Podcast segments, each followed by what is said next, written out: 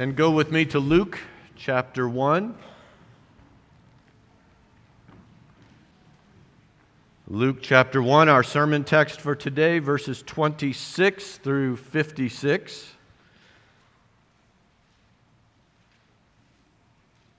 Luke chapter 1, beginning in verse 26. Now, in the sixth month, the angel Gabriel was sent from God to a city in Galilee called Nazareth to a virgin engaged to a man whose name was Joseph, of the descendants of David, and the virgin's name was Mary. And coming in, he said to her, Greetings, favored one, the Lord is with you. But she was very perplexed at this statement and kept pondering what kind of salutation was this. The angel said to her, Do not be afraid, Mary, for you have found favor with God. And behold, you will conceive in your womb and bear a son, and you shall name him Jesus. He will be great and will be called the Son of the Most High. And the Lord God will give him the throne of his father David. And he will reign over the house of Jacob forever, and his kingdom will have no end. Mary said to the angel, How can this be, since I am a virgin? The angel answered and said to her, The Holy Spirit will come upon you, and the power of the Most High will overshadow you. And for that reason, the Holy Child shall be called the Son of God. And behold, even your relative Elizabeth has also conceived a son in her old age. And she who was called barren is now in her sixth month. For nothing will be impossible with God. And Mary said, Behold, the bondslave of the Lord. May it be done to me according to your word. And the angel departed from her. Now at this time, Mary arose and went in a hurry to the hill country, to a city of Judah and entered the house of Zacharias and greeted Elizabeth. When Elizabeth heard Mary's greeting, the baby leaped in her womb, and Elizabeth was filled with the Holy Spirit.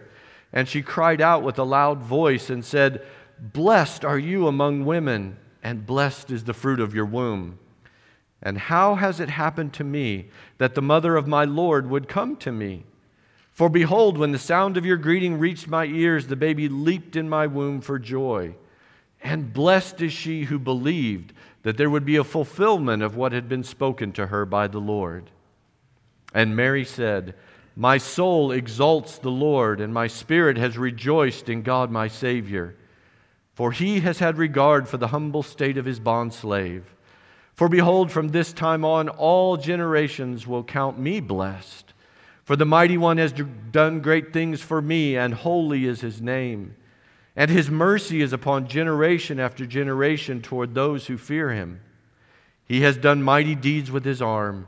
He has scattered those who were proud in the thoughts of their heart.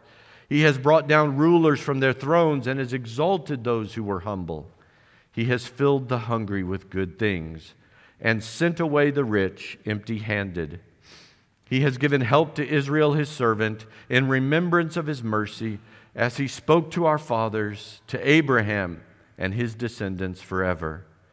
And Mary stayed with her about three months and then returned to her home. And return with me to Luke chapter 1.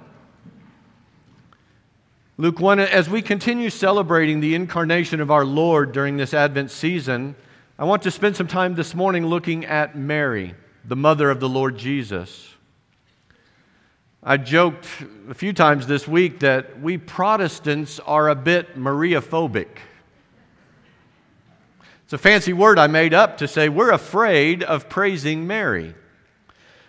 Because Catholicism has given Mary an idolatrous importance, do we perhaps go a little too far in the opposite extreme? Think about it. Mary would finally be the woman God promised in Genesis 3 all the way back at the fall. She would give birth to the seed who would crush the serpent's head and become the Savior of the world. Through her, as we just sang, deity would forever join himself to humanity. The mother of the Lord Jesus Christ was given the greatest responsibility and the highest honor of any woman in history.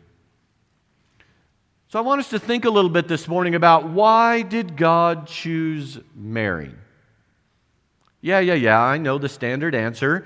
He chose her because she was a poor woman, because she was humble, because she was from a village rather than being rich and powerful from elite society. God was overturning the world's value system.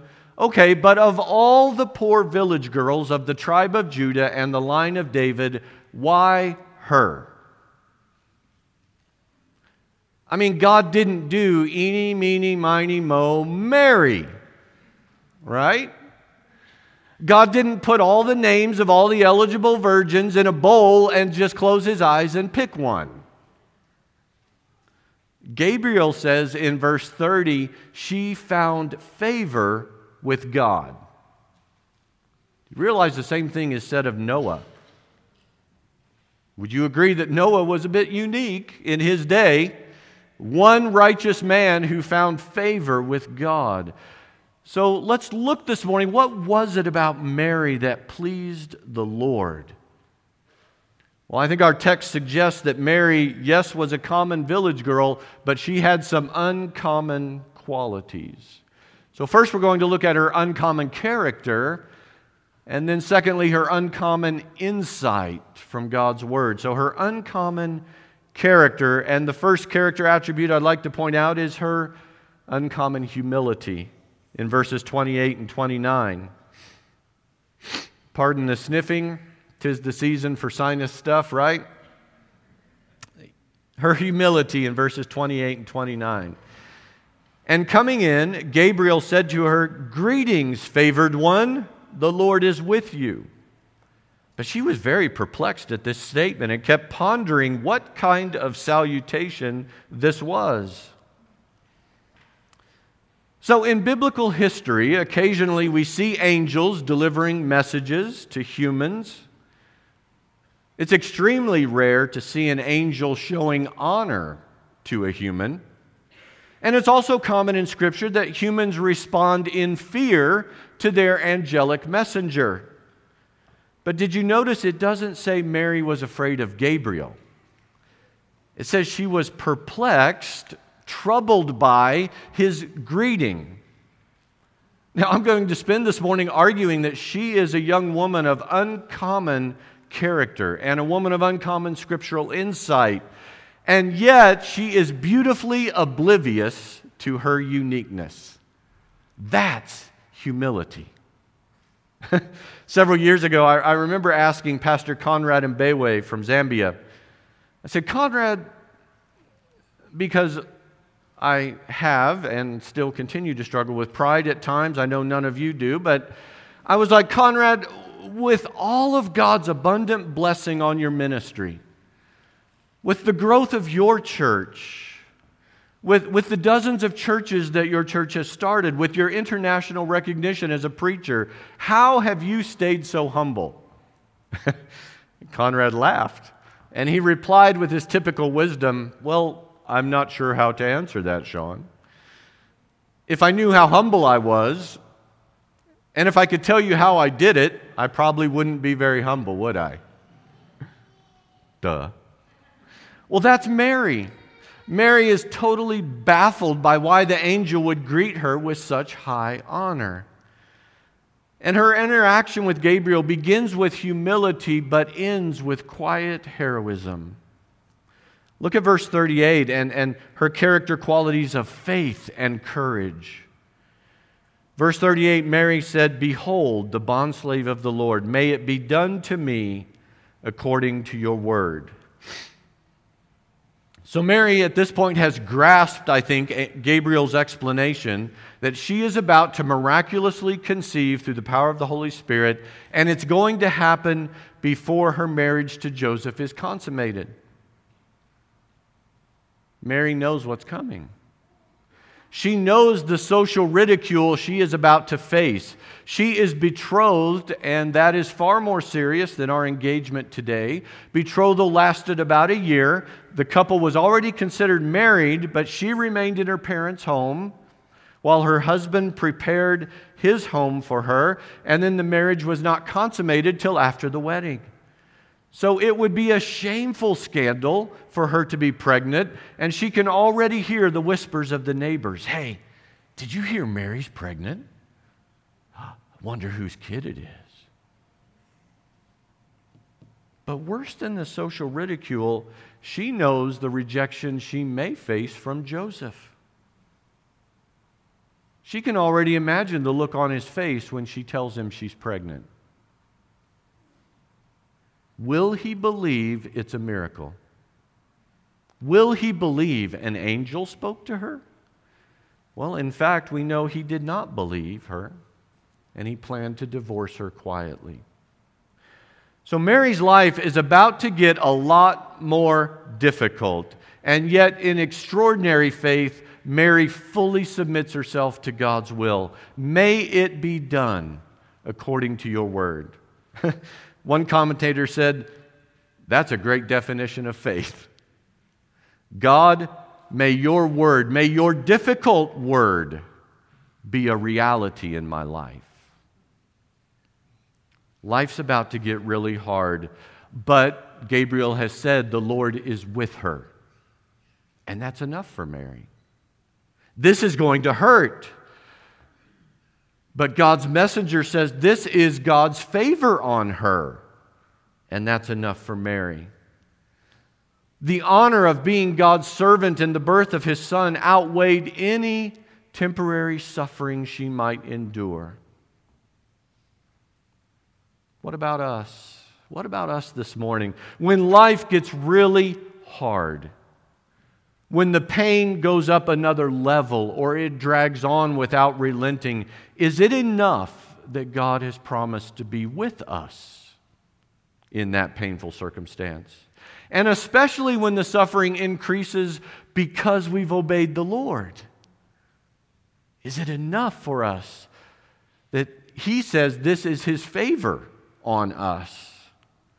And does our final destiny of honor and immortality forever outweigh in our thoughts and our priorities any dishonor we must endure now? Back in June of 1859, a French acrobat by the name of Charles Blondin walked across the Niagara Gorge on a tightrope. It was 1,100 feet across that gorge the rope was 160 feet above the water. But he didn't just do it once. Over the next couple of months, he repeated the stunt, each time adding some sensational variation. He did it blindfolded, he did it on stilts. he pushed a wheelbarrow across. So, a couple of months later, in August, he began his act by asking the crowd if they believed he could carry a man on his back across Niagara Gorge. And of course, the crowd cheered. And then Blondin began asking man after man if he volunteered to get on his back. And you can imagine what happened if you and I were in the crowd. Each man laughed and declined. But finally, a man said he would do it. It was actually Blondin's manager, Harry Colcord. And sure enough, Blondin carried him on his back safely across Niagara Gorge, all 1,100 feet on that tightrope. It's one thing to believe Blondin could do it, it's another thing to climb on his back. And it's one thing to say, Yes, I believe God could use a common teen village girl not yet married to be the mother of God's son. But Mary was willing to say, Okay, I'll be the one. But in Mary's heart and in Mary's mind, that's the only possible response. Because not only is she uncommonly humble and have uncommon faith and courage, but she has a wholehearted submission to God. Look again at verse 38. How does she begin as she submits to the Lord? Mary said, Behold, the bondslave of the Lord. May it be done to me according to your word. Again, in her song later in verse 48, for he has had regard for the humble state of his bondslave. The Greek literally is slave girl of the Lord. That's Mary's identity. That's how she saw herself in relation to her God, slave girl. The Apostle Paul often described himself the same way as the slave of the Lord.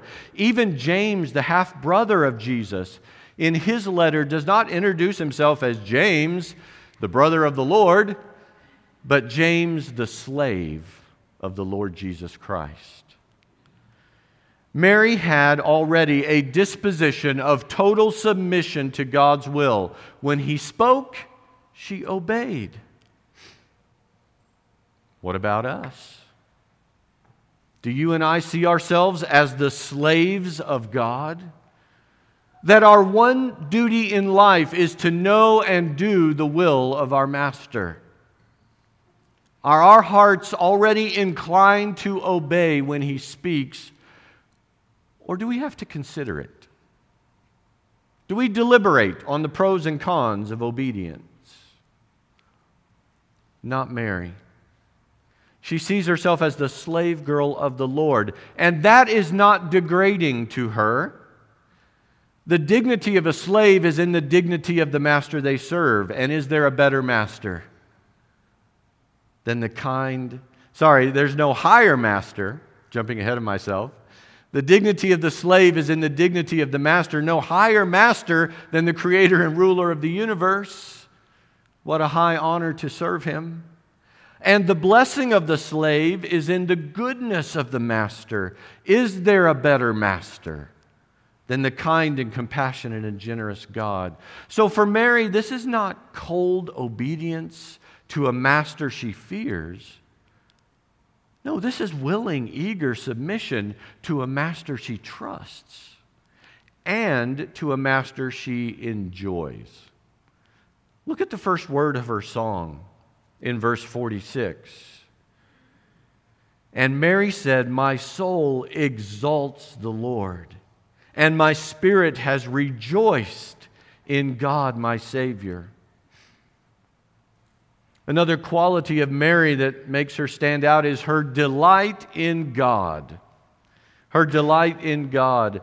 My soul and my spirit, her entire inner being, the core of who Mary is, delights in God and gladly gives him glory. Hmm, do you see why God might choose her?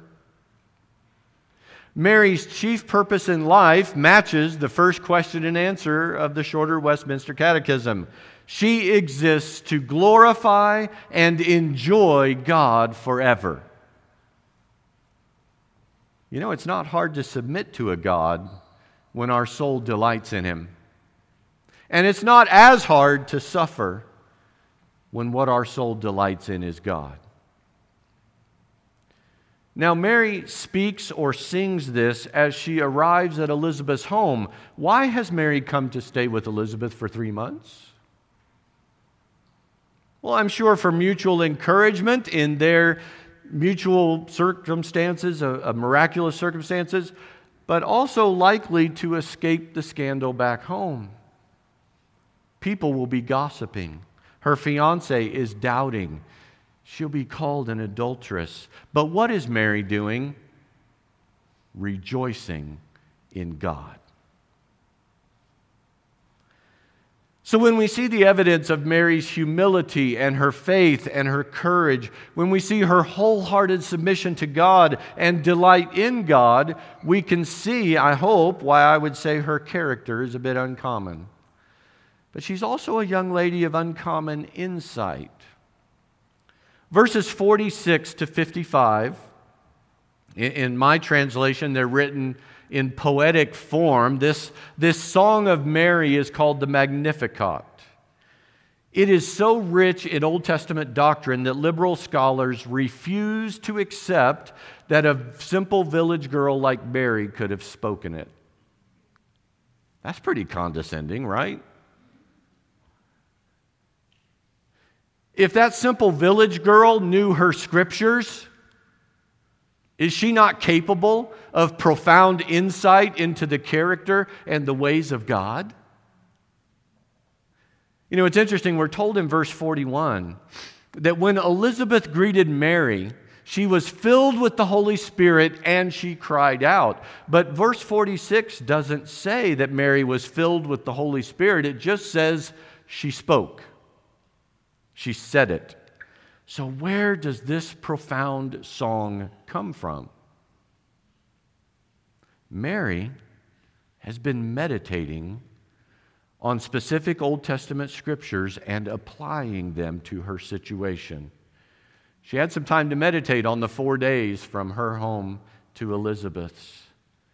And she rejoices, first of all, in the great things God has done for her, and then in the great things God is doing for his people.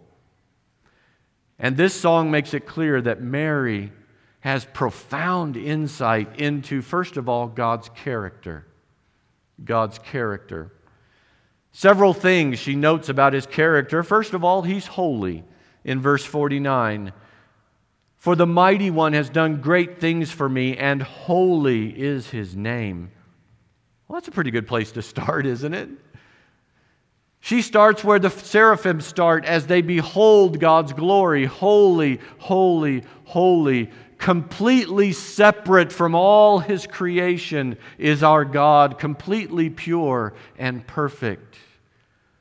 But not only is God holy, Mary knows he is merciful. The next verse, verse 50, and his mercy is upon generation after generation.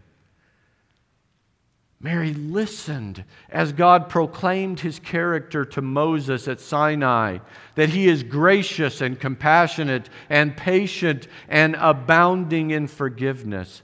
Yes, God is holy, but he offers forgiveness and he extends mercy to whom? The second part of verse 50 toward those who fear him toward those who will humble themselves before his holiness and acknowledge their need of mercy. Do you see Mary's healthy, balanced understanding of God? Some of us just naturally view God as harsh and unforgiving. Others of us, maybe most of us, tend to view him as soft and tolerant.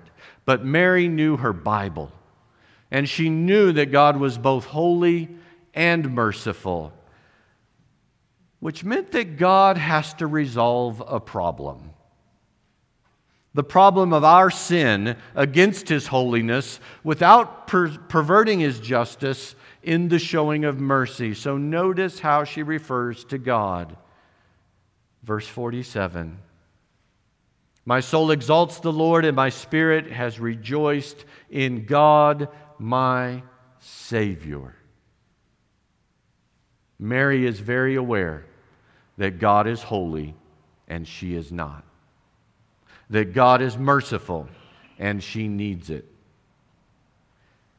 And it seems that she has been particularly meditating on the saving work of God.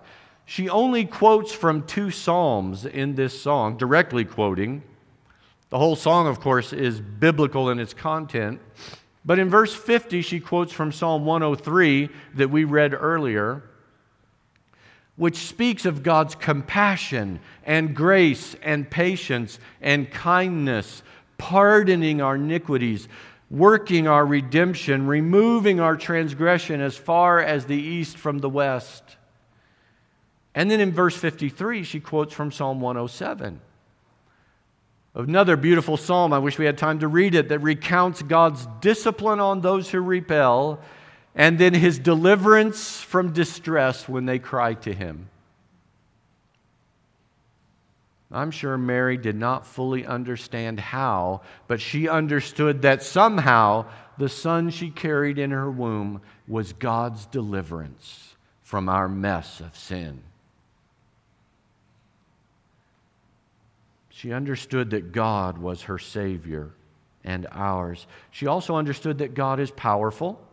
Look at verse 49, the beginning. For the mighty one has done great things for me. Again in verse 51, he has done mighty deeds with his arm.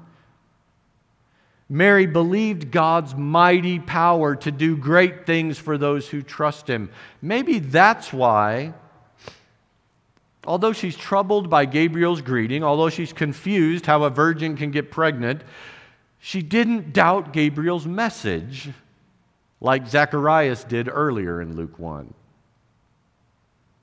It's easier to submit when she trusted God's power to work mightily for his people, and when she trusted his character as a promise keeper. The other thing she understood about God's character, he keeps his promises. Verse 44 and 45, or 54, 55. He has given help to Israel, his servant, in remembrance of his mercy, as he spoke to our fathers, to Abraham and his descendants forever. Mary understood she was carrying in her womb the fulfillment of all God's promises, going all the way back to Abraham through your descendant, all the nations of the earth will be blessed. She is carrying the fulfillment of all the promises through the prophets that God would send a Messiah who would shine light in the darkness, who would heal the hurting, provide mercy for sinners, and set the captives free. Mary had uncommon insight into her God's character. But secondly, she understood God's values. God's values. Look at the sec- second half of her song in verses 50 to 53. And his mercy is upon generation after generation toward those who fear him. He has done mighty deeds with his arm. He has scattered those who were proud in the thoughts of their heart. He has brought down rulers from their thrones and has exalted those who were humble. He has filled the hungry with good things and sent away the rich empty handed. Now, what's up with this? Is Mary's prejudice coming out? Does the poor village girl from the hills think that God should judge all the rich and powerful? Is Mary one of the first social justice warriors? Well, are all the rich and all political rulers evil? Pay very careful attention to how Mary begins this section of her song. She's not talking about several groups of people political rulers, rich, poor, hungry. She's talking about two groups of people.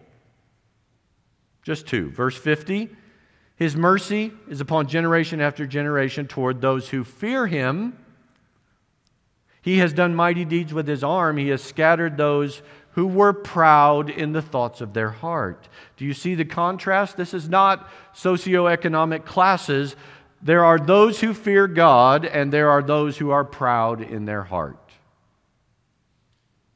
Then she contrasts rulers with the humble, rich with the hungry. But don't take that too literally. Not all rulers are evil, but those who use power to oppress. And you know what? Some poor people are evil. So the humble are not just the poor, but those with a submissive spirit to God. And not all rich people are evil. And Mary's not talking about literal physical hunger. How do I know that? Verse 53. He has filled the hungry with, with what? With food? No. It says with good things. Good things, not food. The rich have food, but they're still empty. She's talking about a spiritual hunger and a satisfaction in God. Those who hunger for God will be filled with His goodness. Those who are rich in their own eyes, self satisfied, don't need God, will eventually feel their emptiness. Do you see, through Mary's meditation on the scriptures, she sees a clear distinction between two kinds of people representing two ways of life, and she understands how God evaluates both. God rejects the proud, the powerful, the prosperous, those who trust in themselves and see no need for God. And God rewards the reverent, the humble, the hungry, who forget about themselves and seek God. Which one are you this morning? Are you proud and independent, feeling no need for God? Then you're destined for His rejection. Emptiness and sorrow for eternity. Are you humble? Are you hungry for God? Then you are accepted by Him and you are destined for eternal satisfaction beyond our wildest imagination. Now, when you hear this part of Mary's song, does it sound like any of the teaching of her son? Blessed are the poor in spirit. Blessed are those who hunger and thirst for righteousness. They will be satisfied. Do you see what Mary sings ever reflected in the ministry of her son? Do you ever see Jesus scattering or sending away empty someone who is humble, someone who is hungry? It doesn't matter if it's an immoral woman or a hated tax collector, Jesus is kind and gentle and merciful to those who feel their need of God. On the other hand, there was a rich man who wouldn't give up his wealth to follow Christ, and Jesus let him walk away empty. And Jesus at least verbally scattered the powerful Pharisees, so proud, so self sufficient. Let me encourage you, moms, for a minute. Flip the page to Luke chapter 2, verses 51 and 52.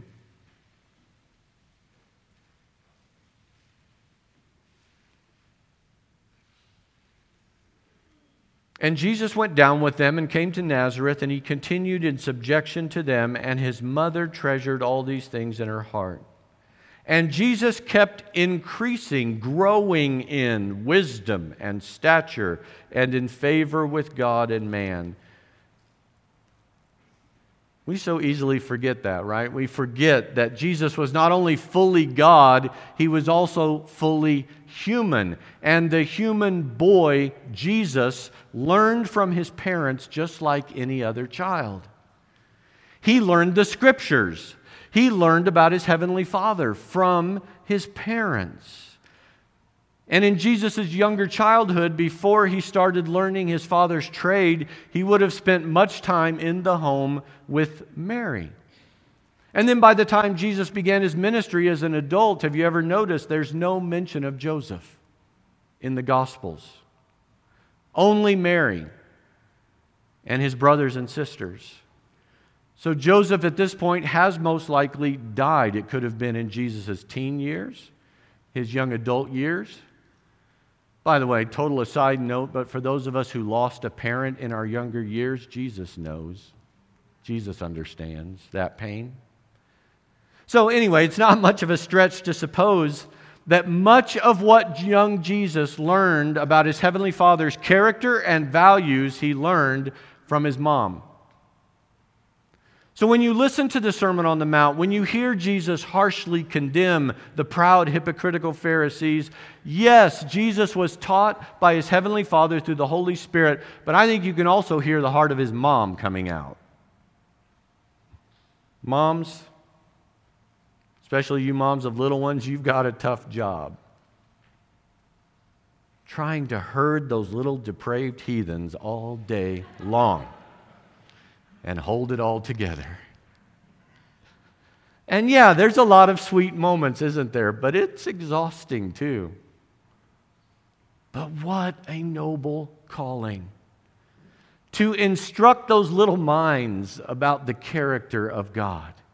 That He is holy and merciful and powerful, and He keeps His promises. And above all, He's the Savior they need and to try to instill in those little hearts the values of God that He hates pride and self sufficiency, and He rewards humility and hunger for Him, and to try to instill in those stubborn little wills a disposition that trusts God and submits to Him.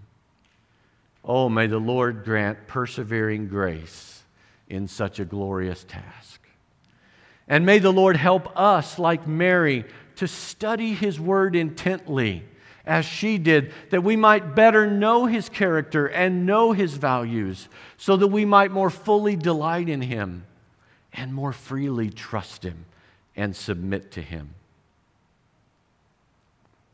Well, it is fitting that we would close this sermon with the taking of the Lord's Supper. Because as much as we may admire Mary's character and her courage, she's not the heroine of the story. Her son is the hero. God with us, come to save his people from their sins. He is the wisdom of God to satisfy his justice so that he could show mercy to sinners. Now, in observing this ordinance, we, we commemorate his first coming, the taking of our flesh to be our substitute. And just as he came the first time, we anticipate his second coming to consummate his work of salvation, to reign over his creation. This is a celebration of Christ's saving work for all who are trusting in him, and it is only for those who are fully trusting in him. If you're not trusting in Christ alone for your salvation, then this supper is not for you today. But Christ can be yours today. If you would see your sin before a holy God, you would see your need of a Savior, if you would trust His offer of mercy through the death of His Son, you too can have full pardon. You too can have eternal life today. And even for those of us who are trusting in Christ, please remember the Apostle Paul cautions against just going through the motions flippantly, but to take in a worthy manner. Are we using this time to, to meaningfully contemplate Christ's death for us and all that it means for us? Are we resolved, not perfectly, but as a pattern of life, to walk in humble submission to Him? And do we recognize the family nature of this meal? That it is to be taken not only by members of this church, but to be taken by those who are walking in love and unity with a local church body of Christ. In a moment, I'm going to pray, and then after that, musicians will come and play. And as they're playing, you're welcome to come and to partake, then make your way back to your seat. And when everyone is done, we will stand and sing together. Let's pray.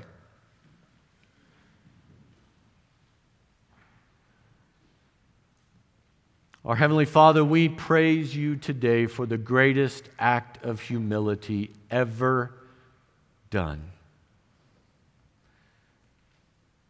That you, perfect deity, would take on our humanity.